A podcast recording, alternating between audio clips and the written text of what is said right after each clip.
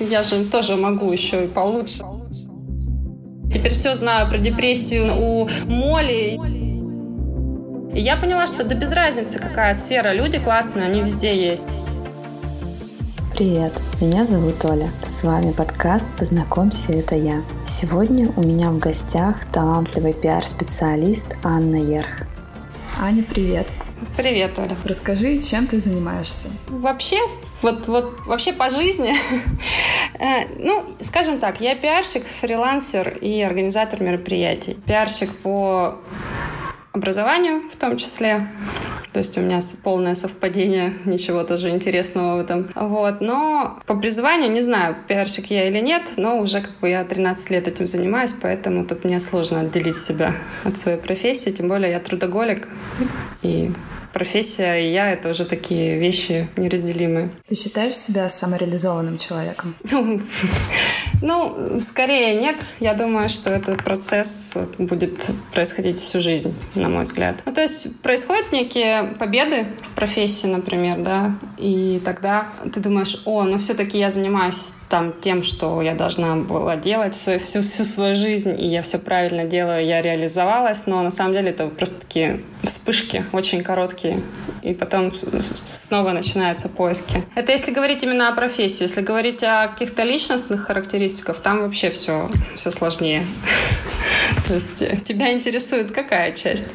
Ну, меня, да, скорее профессия даже не профессия, а то, чем ты занимаешься, насколько ты получаешь удовольствие, удовлетворение от своей деятельности. Я не всегда получаю от самого процесса удовлетворения, но когда получаю результат, э, и этот результат на самом деле какой-то качественный, да, то тогда я прям кайфую. Но я вообще человек не про процесс. То есть я все-таки не созерцатель, я именно человек, которому все время нужно что-то делать. Я даже, не знаю, позагорать не могу спокойно. И, соответственно, э, из-за того, что моей профессии, ну, я, наверное, должна чуть-чуть пояснить, да, чем вообще я фактически занимаюсь. Когда я не организую мероприятия, я пишу статьи по большей части. А, соответственно, у меня есть клиенты. Сейчас, так как я э, как фрилансер, то есть я веду напрямую работу с заказчиками, а, без посредников. Э, и, как правило, моя задача, чтобы об этих компаниях или об этих людях писали в различных СМИ. Ну, чаще всего это бизнес-тематика. Я больше работаю именно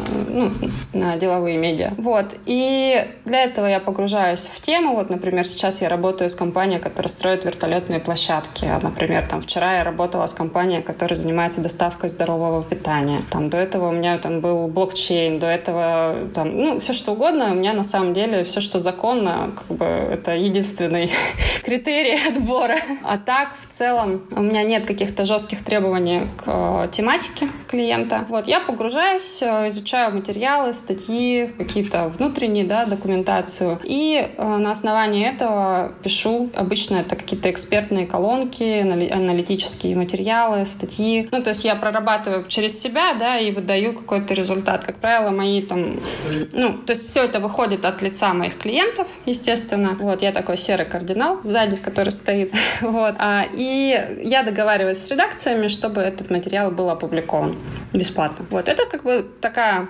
внутренняя часть э, вот этой работы пиарщика, которая кажется очень такой гламурной профессией для кого-то, может быть, до сих пор. Кому-то это кажется, что это вечные тусовки, не знаю, везде на шпильках ты бегаешь. Как бы это чисто такая внешняя картинка, но на самом деле это очень много рутинной работы э, за кадром. Даже когда ты организуешь мероприятие, все ровно то же самое. Просто ты один раз, там, один день ты ходишь, даешь интервью, не знаю, весь такой мейкап, там, прическа, вечерняя вечернее платье, а все остальное время ты постоянно не поднимая головы на энергетиках, там, не знаю, месяц можешь сидеть и работать по 16 часов в сутки, просто чтобы сделать это мероприятие. И я к чему начала-то про процесс? То есть вот эти написания статей, погружение в материал, это достаточно ну, длительный все-таки процесс. А, и когда я слишком много, например, у меня там э, задачи именно такого рода, я начинаю грустить, потому что мне хочется поскорее, чтобы что-то уже вышло, чтобы там... А, не всегда получается написать там какую-то сложную аналитическую статью там с первого раза, там очень быстро. То есть иногда нужно через там переспать с мыслью, мыслью, встать утром, что-то переписать. И это бывает, что затягивается. И тогда вот у меня начинаются этапы вот э, рефлексии на тему, а вообще тем ли я занимаюсь, а может быть это вообще не мое. ну, то есть вот так, такие моменты. Но потом, когда все это выходит, когда э, результатом все довольны, конечно, там уже, ну да, да, я молодец, кто еще, как не я, может так сделать. Ну, то есть тут, конечно, я уже прям... У меня еще большая потребность во внешней референции. Я как бы всегда рассылаю свои статьи там в кругу своих друзей. Слава богу, многие из них пиарщики, и они как бы меня понимают. Вот, они там всегда мне респектуют, и я довольна собой. Очень многие друзья мне говорят, Ань, ну когда уже будет выходить под твоим, типа, именем? Я говорю, ну, блин, когда я... А мне бы от себя писать очень сложно потому что мне непонятна ценность, ну, как бы не понятна ценность, но я как бы за на этом не зарабатываю. а я практик. Ой, я очень много могу сейчас говорить дальше про профессию, поэтому ты меня останавливаешь. Не, это прекрасно, мне интересно. Я вот думаю, а как ты умудряешься вот в разных сферах погружаться? Это же сложно. Не знаю, то про одно рассказывает, то про другое. Это, голова у тебя не разрывается от информации? Ну, я тебе хочу сказать, что когда я начала плотно заниматься именно пиаром, до этого у меня было там немножко другие направления, тоже в брендинге и так далее. Но вот именно когда я начала писать статьи, я перестала читать книги. То есть я всегда очень много читала именно книг, и в какой-то момент осознала, что я в свободное от работы время смотрю сериалы, желательно по второму разу. То есть как бы я даже новую никакую информацию просто не могла воспринимать. Это особенно, когда я, у меня был период год, полтора года я работала в блокчейн, сфере. У меня была блокчейн-компания, э, пиар-компания именно блокчейн-проектов. И мой гуманитарный мозг просто, он кипел постоянно, и там еще постоянно, ну, там одни англицизмы, и мы еще работали на международный рынок, и, соответственно, а у меня знание английского просто на таком нижайшем уровне. И это была жесть, конечно, но такой тренинг нормальный был для моего мозга. Я себя успокаивала тем, что Альцгеймер мне не грозит. Прям очень меня успокаивало. Но порой, конечно, было прям слишком тяжело. Поэтому сейчас я стараюсь все равно выбирать какие-то темы более человеческие, которые мне как-то... Ну, то есть вертолетная та же тематика, да, с одной стороны, там, например, работают технари, они там излагают там очень таким официальным, знаешь, языком, которым пишутся документы. И я перевожу там их речь на человеческий, да, обычный русский язык. Вот. Но все равно мне это, конечно, легче дается, потому что я как человек практичный, и мне очень тяжело какую-то теорию, вот эту вот блокчейн, я не могла себе представить, ну, как, знаешь, в школе математику в первом классе, когда вот палочки, там, вот одну палочку, вторую сложи. Вот мне надо так всегда в голове представлять. Блокчейн я не могла себе представить вот так. И это как раз, ну, для меня было очень сложно. А вот именно какие-то такие, типа, что вот там вертолет стоит столько-то, там, и так далее. Ну, то есть вот это мне уже гораздо проще. Поэтому здесь я нормально воспринимаю информацию. и, и перевариваю ее. И знаешь, в чем мой плюс э, здесь? Что я как человек, не погруженный в тему вот по уши, да, я могу оценивать информацию с точки зрения аудитории. То есть вот я аудитория, я читаю, например, статью на vc.ru или там на Росбейс или там на РБК, допустим. И, ну, я на самом деле, да, читаю там статьи. И как я их воспринимаю? Я понимаю, что мою статью будет читать вот, ну, примерно так, такого же рода там дилетанты в этой сфере, как и я. И мне легче э, перерабатывать материал так, и выдавать его таким образом, чтобы люди могли э, это считывать, ну, которые не погружены в эту сферу. Вот. То есть, мне кажется, в этом есть такой некий мой плюс. Потому что происходит профдеформация, когда ты работаешь все время на одну компанию, и ты уже не можешь считать, а здесь вот люди понимают тебя или нет. И кажется, ты уже такой в своей терминологии варишься, и все. Вот. Это как я всегда думаю, что люди всегда знают, что такое фронтенд разработка да, и да, да. почему хедер сайта так называется. Ну вот, да. То есть, если ты меня наймешь, то я буду переводить все это на человеческий язык. А, скажи, что тебе больше нравится? Писать статьи, вот эту всю работу с материалом или готовить мероприятия?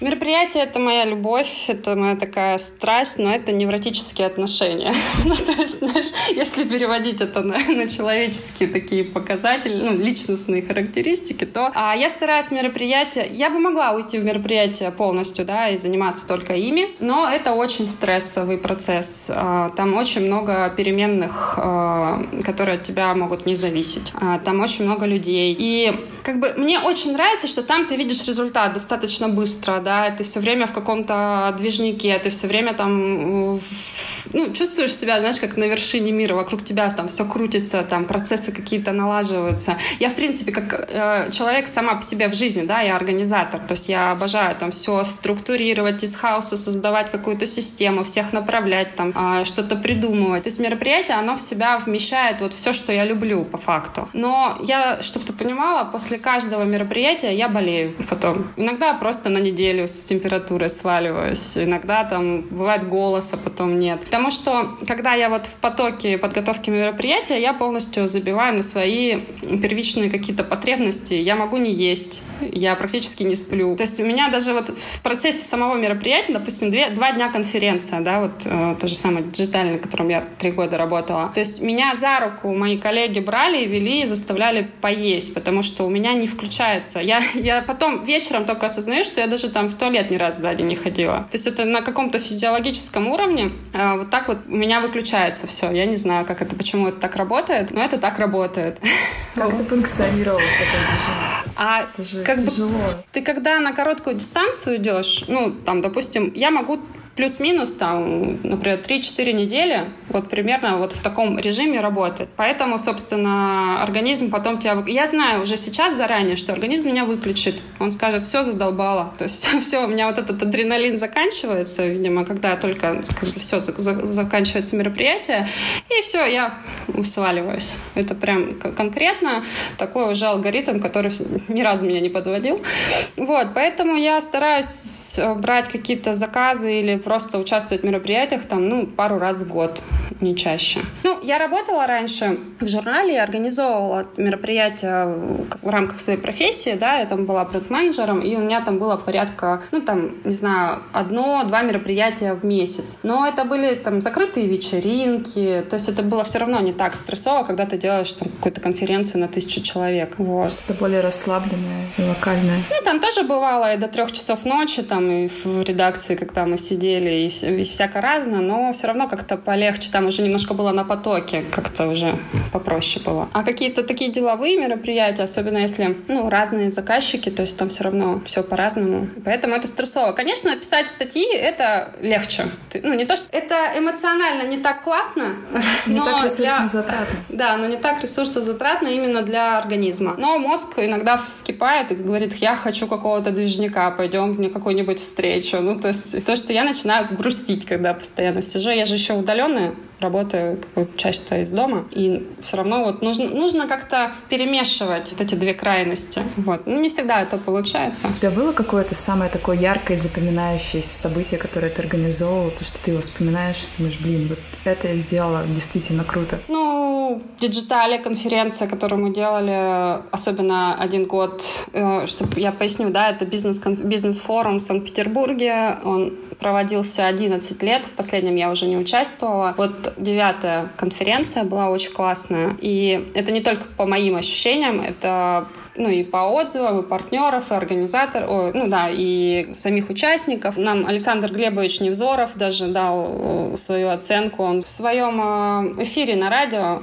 причем как бы мы его не просили, и совершенно случайно об этом узнали, нам кто-то из знакомых сказал, что вас типа Невзоров похвалил. Он написал, что тут совершенно случайно побывал, типа на... Он у нас выступал два года подряд, и вот когда после первого выступления сказал, что я тут побывал на молодом амбициозном, значит, мероприятии, что был удивлен там э, уровню. Ну, короче, он прям похвалил, и мы были в шоке, потому что, ну, мало того, что это в принципе, да, такой человек похвалил, так он еще и в принципе особо никого не хвалит, ну, то есть надо тоже понимать. Или там э, Роман Костомаров, олимпийский чемпион, вообще моя, моя любовь была, я была его поклонницей с детства, я ходила вот, когда они приезжали с ледовым шоу, э, я приходила на, с биноклем, чтобы на него посмотреть, и тут он приезжает на нашу конференцию спикером тоже, и вечером нам звонит и говорит, блин, это так круто, ребята, вы такие молодцы. И, ну, это, конечно, прям вау. Вот. Ну, а вообще, если вот так из, э, ну, если не брать каких-то таких прям топовых спикеров или еще что-то, э, я в Барнауле делала тоже с командой э, журнала. Мы делали благотворительный проект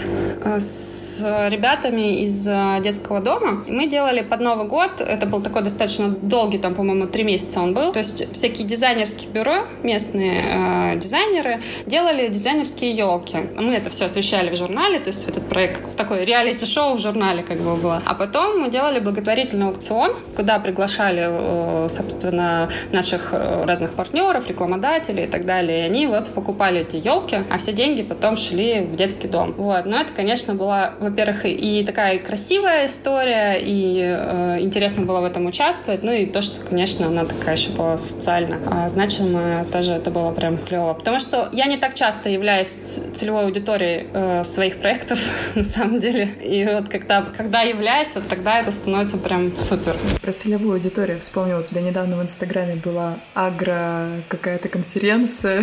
Да, да. Это было очень смешно читать твои посты. За, за которую я получила медаль, о, не медаль, грамоту и часы вчера, между прочим, от министерства. Ого. Да, я сама же, ну, ты же видела, что я постоянно троллю эту тему. Ну, то есть я... Ну, ты знаешь, меня когда туда пригласили, мне сказали, а как ты относишься, что это аграрная? Я говорю, ты знаешь, после блокчейна мне уже ничего не страшно, мне без разницы. То есть везде работают люди, везде можно погрузиться. А, тем более я сама из деревни родом. Вот, мне как бы аграрная тематика не особо напугала. Но просто это было смешно, что это было сразу после возвращения, там, приезда из Питера, где там вся такая, да, там конференции, там туда-сюда. И тут раз, и меня там зовут э, на аграрную. Но, как бы, ты знаешь, это был уровень конференции, это такой, ну, достаточно высокий. Это мы в сотрудничестве с Министерством сельского хозяйства это делали. Наши спикеры там были топовые, там, ученые. То есть я в них влюбилась вообще. Это абсолютно умнейшие, интереснейшие люди. Мы там ходили по полям, они рассказывали. Я теперь все знаю про депрессию, блин, у Моли и там... Ну, то есть это, это, с одной стороны, смешно, но с другой стороны, я прямо ими восхищалась. А, они там издают книги. Ты заходишь, у них шкаф, вот знаешь, вот с их книгами, допустим. И я поняла, что да без разницы, какая сфера. Люди классные, они везде есть. Я с этими учеными потом, мы ездили по деревням, кстати, к всяким фермерам, которые там тоже... Я прям с открытым ртом с ними разговаривала, там задавала им кучу вопросов. Мне на самом деле было интересно. Поэтому я вот нисколько не пожалела. Как у меня одна есть знакомая, типа, говорит, ну, ты не чувствуешь, что тебе не кажется, что это как, ну, типа, понижение уровня? И такая, да вообще нифига не чувствую. Ну, то есть я приехала сюда, меня пригласили мои старые работодатели, это уже, знаешь, было приятно, что спустя 6 лет там меня до сих пор еще хантят. Вот. Во-вторых, классные люди, классный проект. Это был первый для меня проект э, онлайн-конференция, то есть я до этого не делала. То есть тоже такой, ну, как бы прокач для меня был. Много нового для себя узнала. Поэтому, ну, еще и вот министерство наградило. Вообще. Гордишься собой, наверное. Вообще. Мама сказала, что к пенсии какую-то прибавку дадут за эту грамоту. Этой пенсии надо еще дожить. Ну, ты знаешь, я что хочу сказать? Благодаря вот этому проекту, например, моя мама наконец-то начала мной гордиться. Все-таки не зря, видишь, все не зря. Да. Одна из самых больших конференций в Питере — это не счет. Нет, это все мелочи жизни. А грамот... Невзоров, вот эти вот Костомаровы, там, это все фигня. А вот тут грамота от министерства. Ну, прекрасно. У меня же потом интер... интервью взяли даже про пиар тоже тут. Так что у меня тут вообще ярмарка тщеславия по полной программе. Наконец-то. Стоило уезжать из Питера, наверное, ради этого. Да, ты видишь, все пошло, поехало. Как говорится, что лучше быть, да, большим человеком в маленьком болоте или маленьким человеком в большом, то есть тут непонятно. Вот. Ну, я на самом деле, знаешь, стараюсь просто э, брать по максимуму от того, вот чем ты находишься сейчас. Ну, какая разница? Ну, там я нахожусь, здесь я нахожусь. Но я просто могу быть профессионалом, я могу заниматься тем, что мне нравится в любом месте. В принципе, когда ушла на фриланс, ну и вообще на удаленке я уже почти два года, в какой-то момент для меня наконец-то осозна... ну, дошло, что мне же не обязательно сидеть, например, в Питере или там в каком-то другом месте, если я могу же, в принципе, меня же ничего не держит. Просто мне это осознание пришло в Стамбуле в декабре в этом. Когда я думаю, елки-палки, а какого я до сих пор вот э, еще ляда сижу в Петербурге, если я не очень хочу там быть. Вот, и все. И, собственно, тут до меня... Ну, тут, конечно, карантин немножко свои внес свои коррективы, тут вопросов нет. Не то, чтобы я мечтала сидеть в Барнауле. Ну, лето я провела неплохо. Дальше вот думаю, чего делать. Но работаю я сейчас с питерскими проектами, так что у меня мои клиенты из Петербурга. Я хотела спросить, читала ли ты книгу «Мирный воин»? Или, может быть, фильм смотрела?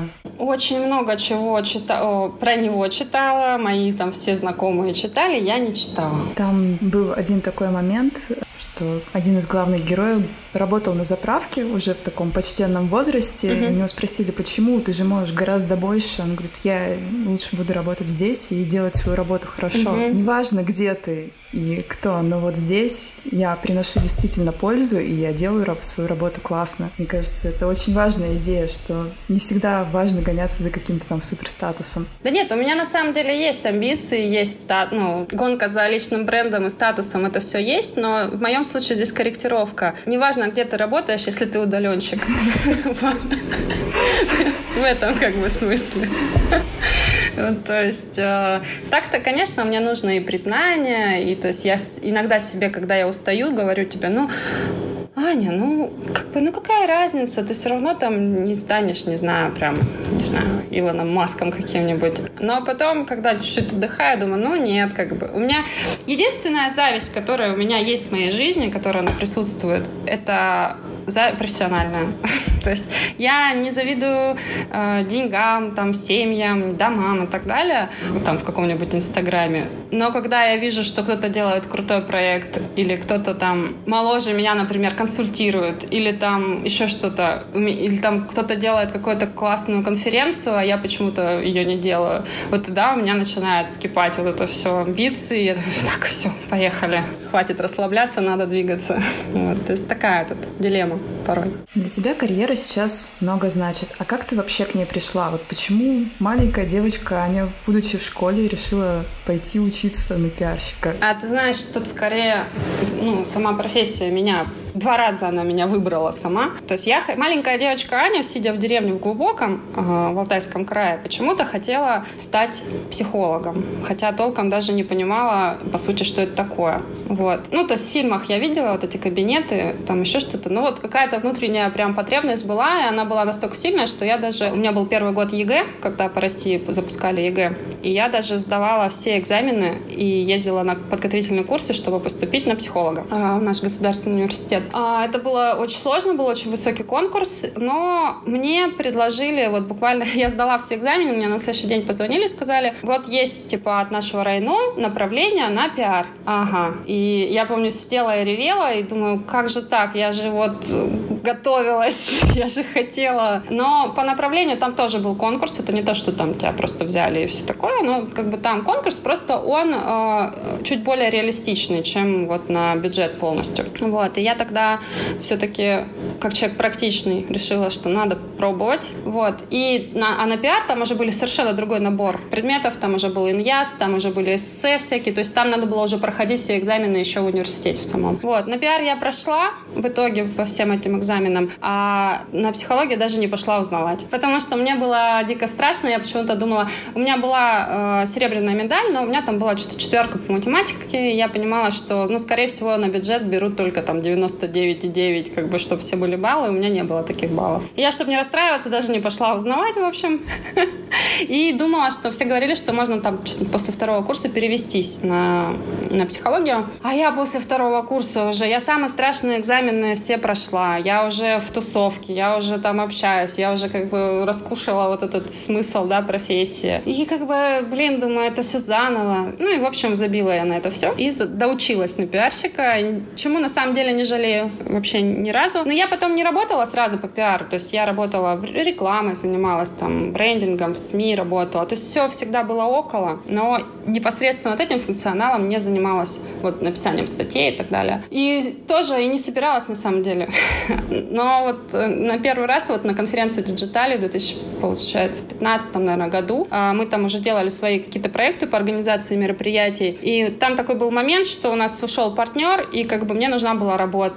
И мне как раз предложили на вот это Digitale, что типа, Ань, вот есть место пиарщика, вот нужно вот инфо, инфоподдержку как бы организовать, конференции. Я тоже чуть ли не через слезы, как вот тогда с экзаменами, думаю, блин, я же не хочу вроде бы. И все, я начала этим заниматься, и поняла, что а почему я не хочу, собственно. Это же как бы то, чему я училась, и то, чем, ну, что я неплохо у меня пошло-пошло. То есть это у меня два раза через какую-то ломку это происходило на самом деле. И еще дам такой комментарий, что больше всего, что я ненавидела делать в школе? Писать сочинения.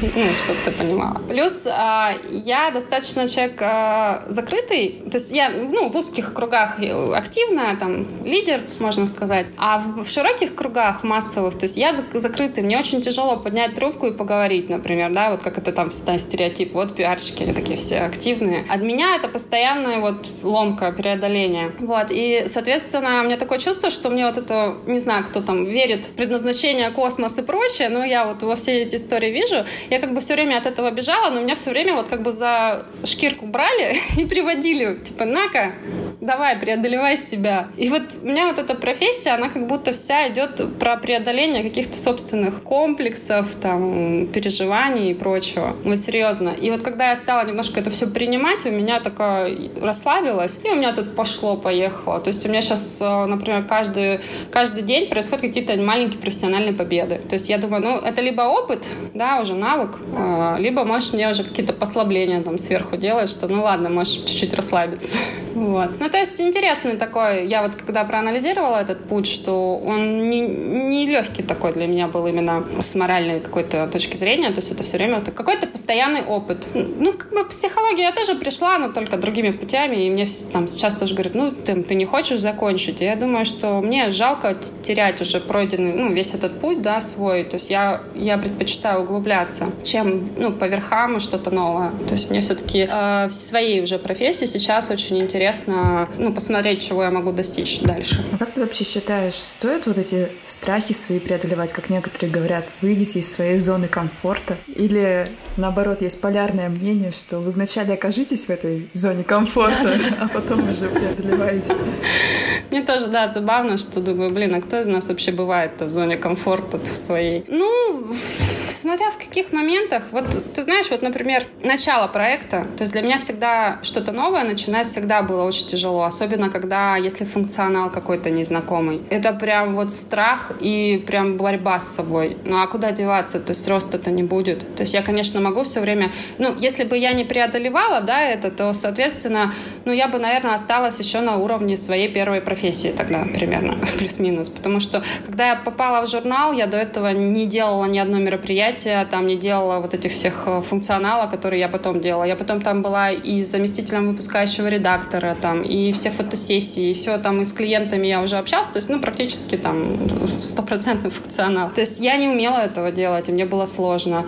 Потом вот тот же самый пиар, да, я пришла нулевая, вроде как с образованием, ну, как бы все мы знаем про наше образование, плюс-минус. Спустя еще 6 лет, да, после университета. Конечно, всегда сложно. Вот сейчас даже мне с новыми клиентами все равно это всегда есть какой-то стресс, потому что это новые люди, тебе нужно с ними сработаться, ты не понимаешь их, э, просто порой дело вкуса, да, бывает, что ну, не можешь не сойтись. Тоже тяжело. Но здесь мне, наверное, такую школу немножко дал мой прошлый работодатель. То есть там две девушки, которые очень такие, знаешь, вот они как раз сначала говорили «да», а потом разбирались, это делать. То есть я на это смотрела, у меня просто волосы шевелились, я думаю, как вы это делаете? Просто, ну я бы никогда бы так не смогла. А они разбирались по ходу. Они, например, выигрывали тендер, и потом разбирались, э, что с этим делать. И, то есть вот так вот мы с ними познакомились. Они меня потом пригласили э, на реализацию, собственно. Ну, там как раз тендер по пиару был. А они сами не занимались пиаром как таковым. Просто они как, ну, они как предприниматели, да, то есть они выиграли, позвали меня, я как бы вот, ну, отработала, грубо говоря, а они как бы рискуют, то есть они знают, что они потом смогут сделать. И я на это все наблю... ну, за этим наблюдала, получается, там три года, грубо говоря, и стала немножко понимать, что вот, ну, если так не делать никогда, да, то, наверное, ты никогда не, не стронешься со своего места. Вот, и стало чуть-чуть как бы мне чуть-чуть попроще.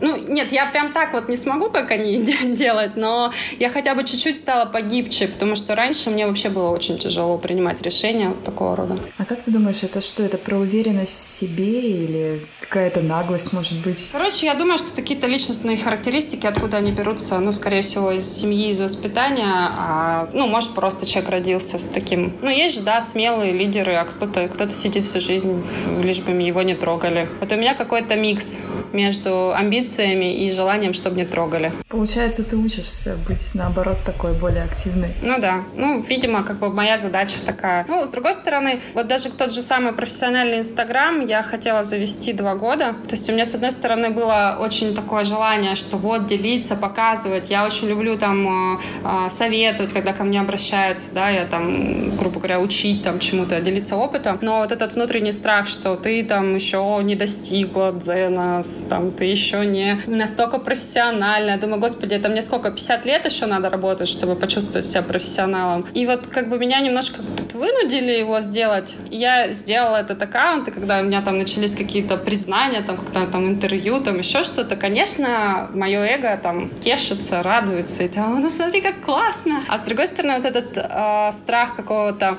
ну, не хейта, скажем так, хейт это скорее про уже более там раскрученных, да, э, людей. Здесь просто какое-то несогласие со мной, например, или какого-нибудь комментария неприятного, у меня очень дикий страх. Вот. У тебя были такие комментарии? Вот vc.ru, dj.ru, два сайта, там очень такая аудитория неприятная, скажем так. Вот у них прям, прям тролли такие, знаешь, как сейчас уже не, не употребляют, наверное, это слово, но вот раньше, что просто хейт ради хейта, грубо говоря, они таким образом, как я, извините, говорю, кидают дерьмо на вентилятор, да, и они просто разгоняют вот эти все треды э, в комментариях, и там друг на друга, и там на автора, и на статью. И вот я там выложила статью от своего имени, первую, кстати, делала подборку разных рекламных кампаний, которые, как, короче, адаптировались, когда началась только корона, когда вот только всех по домам, и очень многие бренды очень быстро переобулись. Там кто-то начал какие-то социальную рекламу делать, кто-то там э, логотипы поменял и так далее далее. Я сделала тогда обзор такой, типа,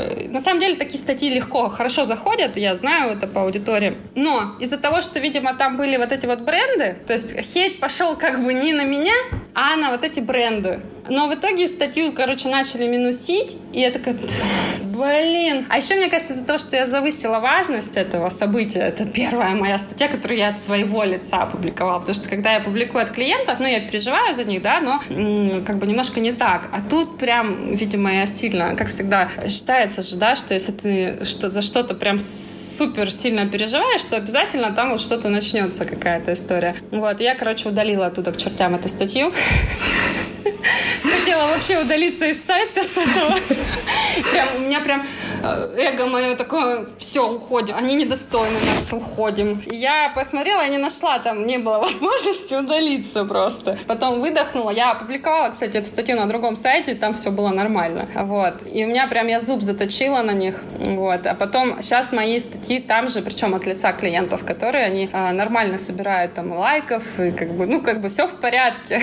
ну, да, то есть мне вот страшно вот этот вот шаг сделать. Поэтому э, я не иду в широкие массы, да, потому что мне, мне страшно. Адекватов немного, э, злых людей много. Кого я сказала адекватов? Неадекватов. Ну, то есть есть люди просто, которые вот он, он сказал, вылил там свое, да, свою энергию и пошел, ему все в порядке дальше. Ну, я думаю, что у тебя каких-то положительных отзывов, комментариев в разы больше. Ну, в своей маленькой вот тусовочке, конечно, да. А так я, видишь, на широкие массы не выхожу. Мне страшно. Вот, возможно, это как раз новый мой рубеж, который нужно преодолеть. Но, кстати говоря, вот э, я же когда ушла полностью на фриланс, да, мне даже было немножко сложновато свое там портфолио выкладывать куда-то на HeadHunter или на какие-то сайты, где фрилансеры тусят. А, но я начала заниматься вот Инстаграмом, там статьи, там еще что-то. И ко мне пошли заказы. Причем я так и не выложила нигде эти свое портфолио, но ко мне пришли заказы просто от, ну, по сарафанке. Э, кто-то подписался на мой инстаграм, там оказалось, что он там знал меня там с какой-то работы, там через каких-то людей. То есть начали рекомендовать. И я очень была, ну, удивилась и подумала, что вот как интересно. То есть я просто начала прокачивать себя, немножко выходить, да, из тени, что стало чуть-чуть заявлять о себе. И у меня раз, и прям, мне даже пришлось в какой-то момент отказываться от работы, потому что, ну, прям не вывозила уже. И вот интересно, как это работает. То есть ты просто даже, ну, ты как бы дал вот этому ход по факту. Немножко энергии чуть-чуть этому придал. А, собрал весь свой опыт. Я как раз в первый раз в жизни там за 6 лет сделала портфолио, например. И вроде как я его никуда даже никому не показала, а в итоге клиенты пришли. Ну, какая-то магия такая. Я вот в это, кстати, очень сильно верю. Здорово. А у тебя были когда-нибудь в жизни периоды, чтобы ты вот хотела бросить все, чем ты занимаешься, и, не знаю, поменять кардинально деятельность? Да, я даже, даже бросала. Даже бросала? И что ты делала в этот момент? Я каждый раз ухожу в ивенты в этот момент. Сложно назвать кардинальной сменой. Нет, но на тот момент я просто вот потом проанализировала вот эти моменты, когда прям выгорание было жесточайшее, и думаю, а что я тогда делала? И я поняла, что да, я каждый раз уходила в мероприятие. То есть первый раз э, я работала на своей первой самой работе два с половиной года. Я была менеджером там по рекламе в мебельной компании, а потом случился кризис э, в каком-то десятом, там, ну, короче, какой-то очередной кризис, на рекламу все бюджеты сократили, и мне там предложили заниматься продажами. Я занималась продажами, это прям категорически то, что меня убивает. В прямом смысле я там уже начала болеть, там и все такое. И я просто в какой-то момент в никуда встала и ушла. И мне тогда, типа, ты чё, кризис, как ты будешь жить, все такое. И ушла я в свадебное агентство. Поработала я там в таких врюшах, там все такое красивое. Но так как это был февраль, свадеб не было вообще, соответственно, я просто там занималась каким-то графическим дизайном, там что-то буклети какие-то оформляла. То есть, ну, все было очень красиво, но не, денег не было вообще. Мне что-то платили там 2000 в месяц за, за это все. Вот, я посидела месяцок, полтора, не помню уже точно, выдохнула, немножко это, горячка у меня прошла, я такая, ну ладно, пойду работу искать. Пошла обратно, ну, как раз менеджером по рекламе, просто в другую компанию. Там тоже поработала, потом как бы ушла вот уже в журнал. Вот. А второе у меня прям уже выгорание было, это уже в Питере, после первой работы в Питерской я работала в, в холдинге, в издательском доме. И там, как, вроде бы я была бренд-менеджером, но работа вся была связана с каким-то документацией, вот эти какие-то бартеры, оформления. Ну, вообще ничего интересного. И там немножко у меня какие-то были... Мне было сложно работать с руководством. Ну, короче, со своеобразным характером люди были. И мне как бы очень тяжело между ними было там форсировать. Ой, или как это сказать? Мигрировать. Ну, не суть, ладно. Да, иногда использую не те слова. Ну, что ж, я же я ж пишу текст. Мне можно. Google подскажет. Не, я, кстати, реально просто понимаю, что порой, что и когда я пишу, у меня все в порядке, когда я говорю, у меня начинается просто вот какой-то, видимо, профдеформация жесточайшая. А, вот, и, короче, я через 9 месяцев не вылезала уже из больниц, просто, опять же, у меня тело говорило, все, уходи, и я уволилась в никуда тоже, просто ничего не делать. И после этого мне буквально там через две недели предложили заняться там организацией тоже фестиваля, как раз вот фото, про то, что ты говорила, ты его застала. Ну вот фотозоны, вот это. Вот. Фотогерой, фотогерой, фотогерой назывался. Вот, и это было как раз первое мероприятие после того, как я вот выигралась и решила, что все, больше я никогда этим всем не буду заниматься, тем, чем я там занималась. Э, и вот я ушла в мероприятие. Как бы, опять же, видимо, это мой такой, ну, момент, не знаю, раз это моя отдушина, я люблю это. Вот.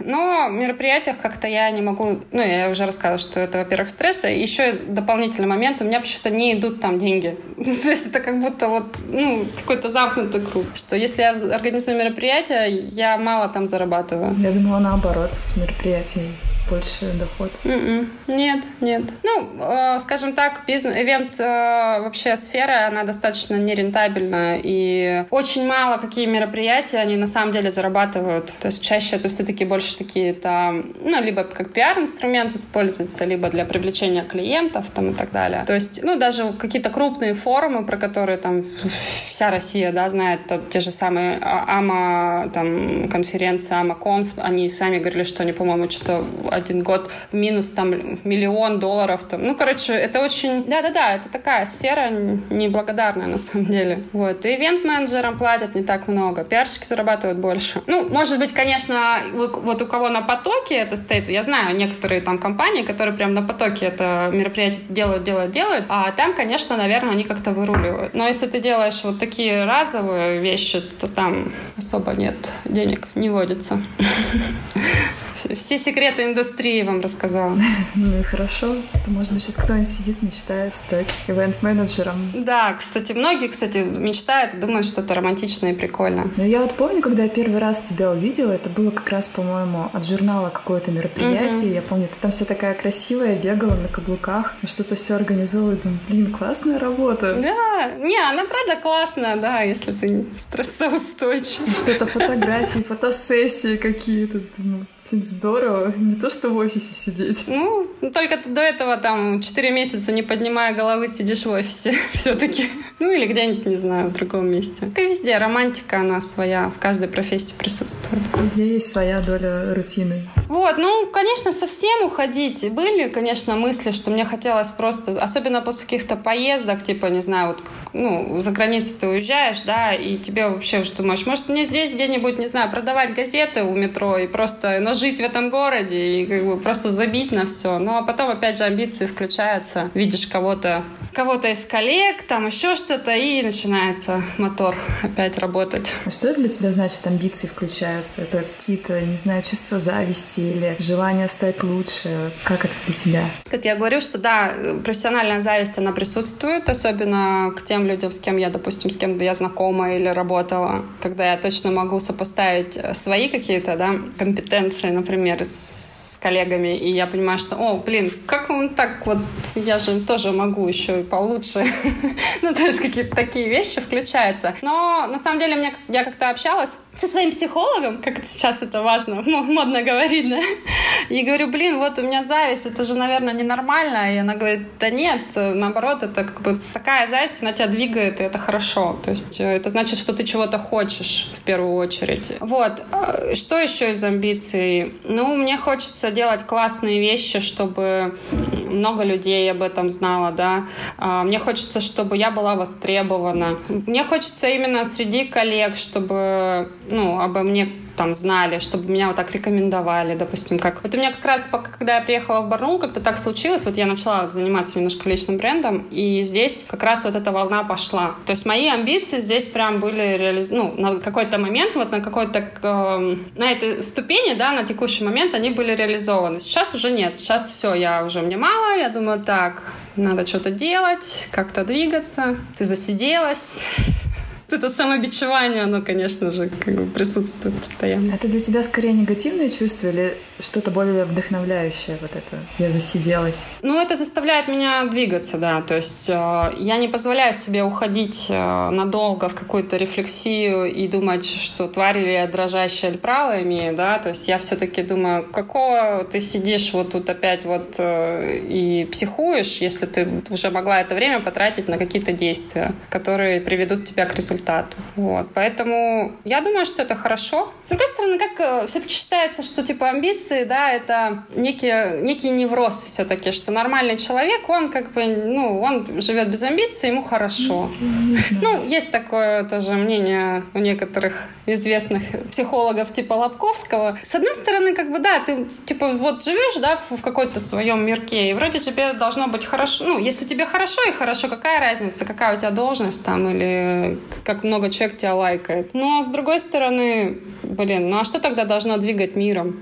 Да, как бы процесс прогрессом. Желания твои. Мне кажется, это тоже немножко про амбиции. Ну, да. Если ты ничего не хочешь, то ты будешь скорее овощем каким-то. Ну, есть же, да, всякие дауншифтеры, которые уезжают там и потом пасут кост там где-нибудь в горах Алтая. Ну, хотя, с другой стороны, вот недавно читала статью, что вот те, кто, ребята, уезжал на, на Бали, очень многие сейчас как раз идет период возвращения. Там, типа, уже все, на дауншифтились. Ну, у каждого свой путь, наверное, не знаю. Может, я в какой-то момент совсем устану и решу, что, ну, все, нет, ничего не хочу. Но, ну, я сомневаюсь. Я понимаю, что мне максимум на месяц хватит. Потому что мне потом становится скучно. Я вообще не понимаю, чем мне заниматься, потому что большая часть жизни — это моя эта работа, да. И как бы, не знаю, думаю, что нет. Что тебя вдохновляет? Может быть, какие-то люди, фильмы, книги, что угодно? Ну, если про профессиональную все-таки деятельность, то вот, как я уже сказала, да, что там коллеги, какие-то статьи профессиональные, какие-то мероприятия классные, какие-то кейсы крутые. Вот, это прям реально то, что меня вдохновляет с точки зрения вот именно своей профессии. Вдохновляет, когда, опять же, мне дают обратную связь, что, ну, то есть мне кажется, что я такая обыденная, ну, как бы человек и человек, который там занимается какой-то на среднем уровне, но потом мне кто-то дает обратную связь и говорит, что ты классная, ты крутая, там, допустим, да, и это очень тоже вдохновляет, и хочется дальше двигаться, как бы, типа, о, ну, рассказали, надо же держать марку, потому что у меня вот эта вот ответственность перед другими, она как бы очень такая ярко выражена. Вот, а если в плане просто по-человечески, то, что меня вдохновляет, ну, понятно, там, путешествия, да, это как бы все мы там примерно. Очень меня как-то почему-то в прошлом году Будапешт влюбил в себя просто. Я там ходила в абсолютном состоянии влюбленности. Вот я давно не влюблялась именно в людей, но вот именно с точки... Вот как вот чувства вот были ровно такие же. И мне не хотелось есть, спать, там, я не знаю, я не хотелось шопинг там. Ну, то есть все, я просто ходила и говорила, прекрасно, это просто прекрасно. Хотя я в жизни-то редко что-то вот так прям нахваливаю. Вот. То есть какие-то такие вещи.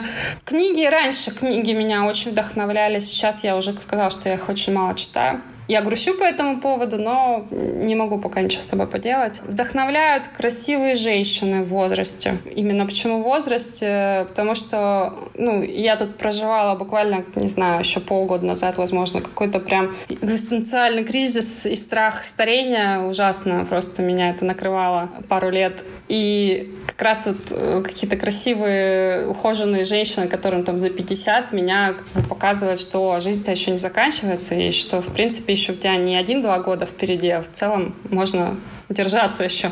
Еще повоюем, как говорится. Вот, то есть какие-то такое. Вообще, то, что мне дает энергию, я уже давно, да, для себя отметила, что когда мне там грустно или там это общение с друзьями, ну, опять же, это должен быть определенный круг людей. Просто кто-то ярче, да, наполняет тебя, ну, общение, в смысле, с кем-то. Ну, и опять же, с разным запросом. То есть с одними людьми просто отдохнуть, э, не знаю, какие-то бытовые вещи обсудить с кем-то, там, как э, космические корабли, да, разлет просторы Вселенной. Ну, то есть тут как бы э, тут под, под, под состояние. Обязательно новые впечатления, вот как раз это и дает поездки. Поэтому я даже вот когда приехала на Алтай в рамках там ограниченного да, какого-то. Даже когда еще был карантин, честно говоря. То есть мне все равно хотелось э, как-то менять локацию. Поняла, что переезды меня вдохновляют. То есть я, как ни странно, я раньше была очень таким стабильным человеком, абсолютно зафиксированным. Мне важно было вот эта основа. А теперь я чувствую, что мне хочется познавать новое. Я даже в Барнауле, будучи за пять месяцев, сменила две квартиры, и это прям меня очень вставило. Я думала, блин, ну классно как. Вот. Ну, то есть вот именно новые эмоции, общение, шопинг, да, тоже есть такое.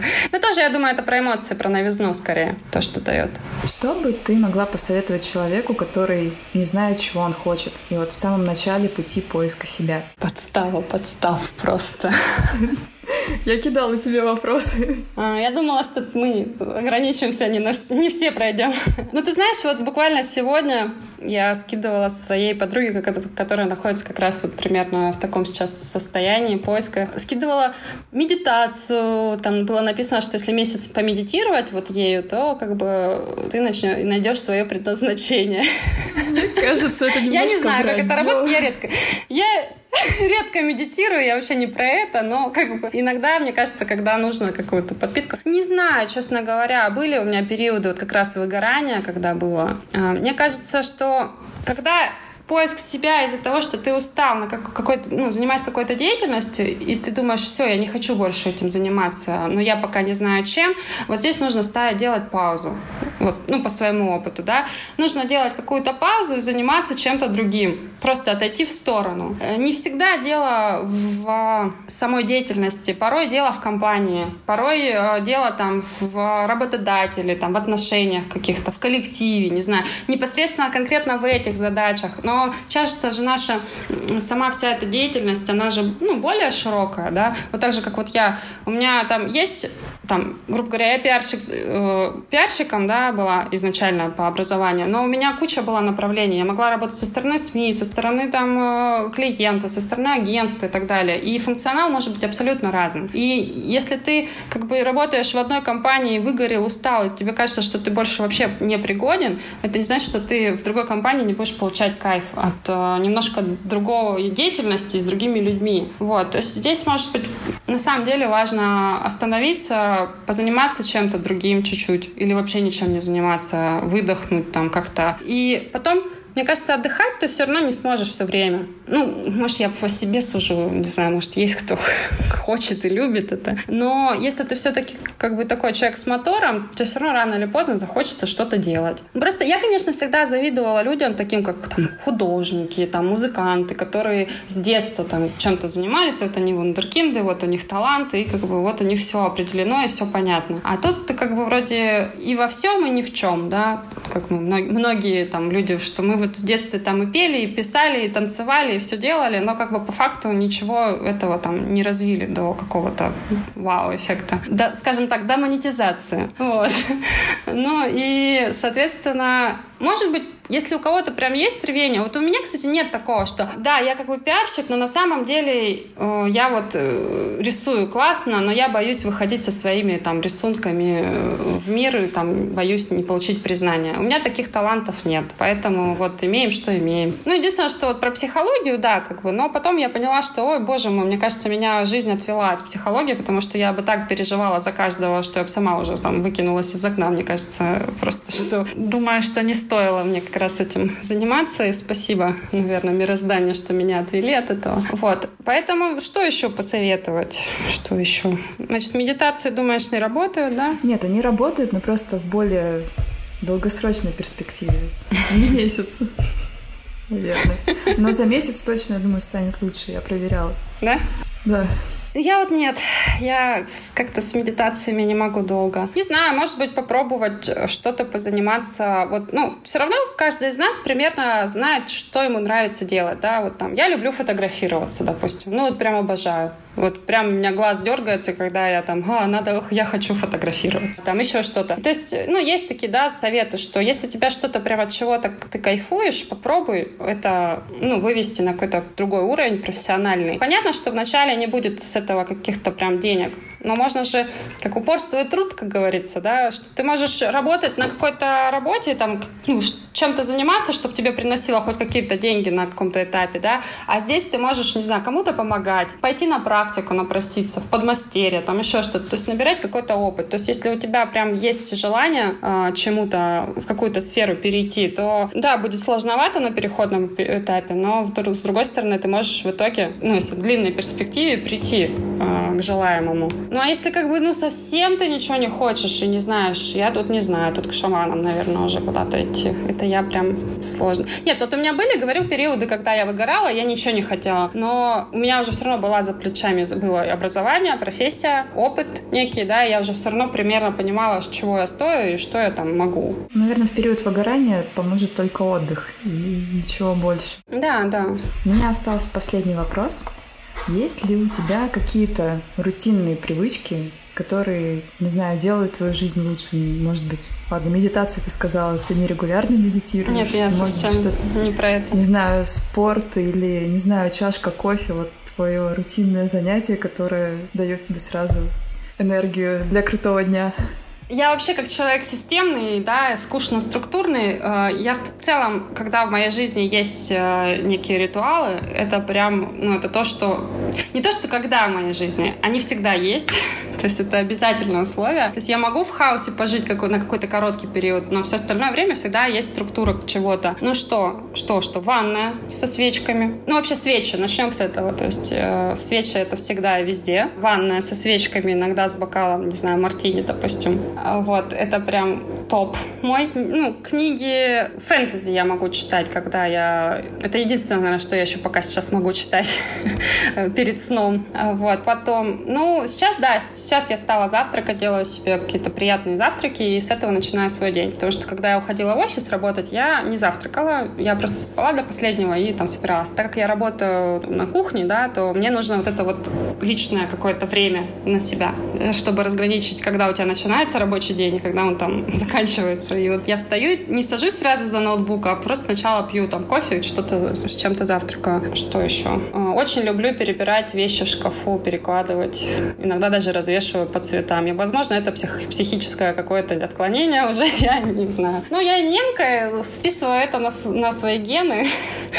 Хочу думать, что все-таки это еще пока нормально. Ну, то есть, в целом, когда я э, расставляю вещи по местам, это как бы мне, э, когда мне нужно в жизни привести что-то в порядок, я начинаю с вещей. Вот, так что это тоже такое. Кстати, многие психологи советуют такую практику, наведите порядок вначале в своем да. окружении. Ну, у меня, знаешь, у меня в жизни так, то есть я могу, допустим, выпасть на две недели в каком-то непонятном режиме, хаосе, с питанием, фиг пойми каким там, что-то, ну, как вот с мероприятиями, да, с работой. То есть это все, в принципе, один и тот же алгоритм распространяется на все, на работу, на жизнь и везде. То есть я, допустим, две недели в хаосе, а потом у меня там две недели жесткого режима, питания, ПП, а в шкафу все висит развешено, там, а до этого может, могут вещи там валяться и так далее и тому подобное. То есть, ну, какой-то такой микс. Ну, это у меня всю жизнь так, и как здесь, да, я делаю мероприятия, я пишу статьи аналитические. Вроде бы, казалось бы, как это совместить? Сложно? Ну, по-моему, у тебя это классно получается. Спасибо. Аня, наше интервью подошло к концу. Спасибо тебе большое за интересную беседу. Я много нового узнала о твоем мире, и я думала, там больше... Гламура. Событий и гламура, и, не знаю, розовых пони, и вот этого всего. Но оказалось не все так гладко. Спасибо, что открыла глаза на твой мир. Обращайтесь. Спасибо большое, Оля. Очень приятно, что ты э, вообще, в принципе, э, ко мне обратилась. Это мой первый опыт. Э, ну, чувствую, чувствую себя звездой. Мое эго довольно. Спасибо. Надеюсь, что кому-то будет интересно. Я думаю, да, интересно и полезно. Спасибо. До свидания. Все, пока-пока.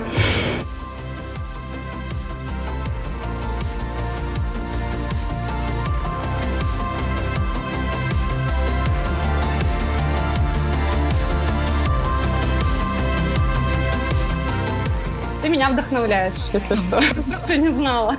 Не надо говорить людям. А то мы все молчим, как бы там все смотрим. В лучшем случае в сторис огонек отправим, а так-то на самом деле друг друга вдохновляем, и никто об этом никому не говорит.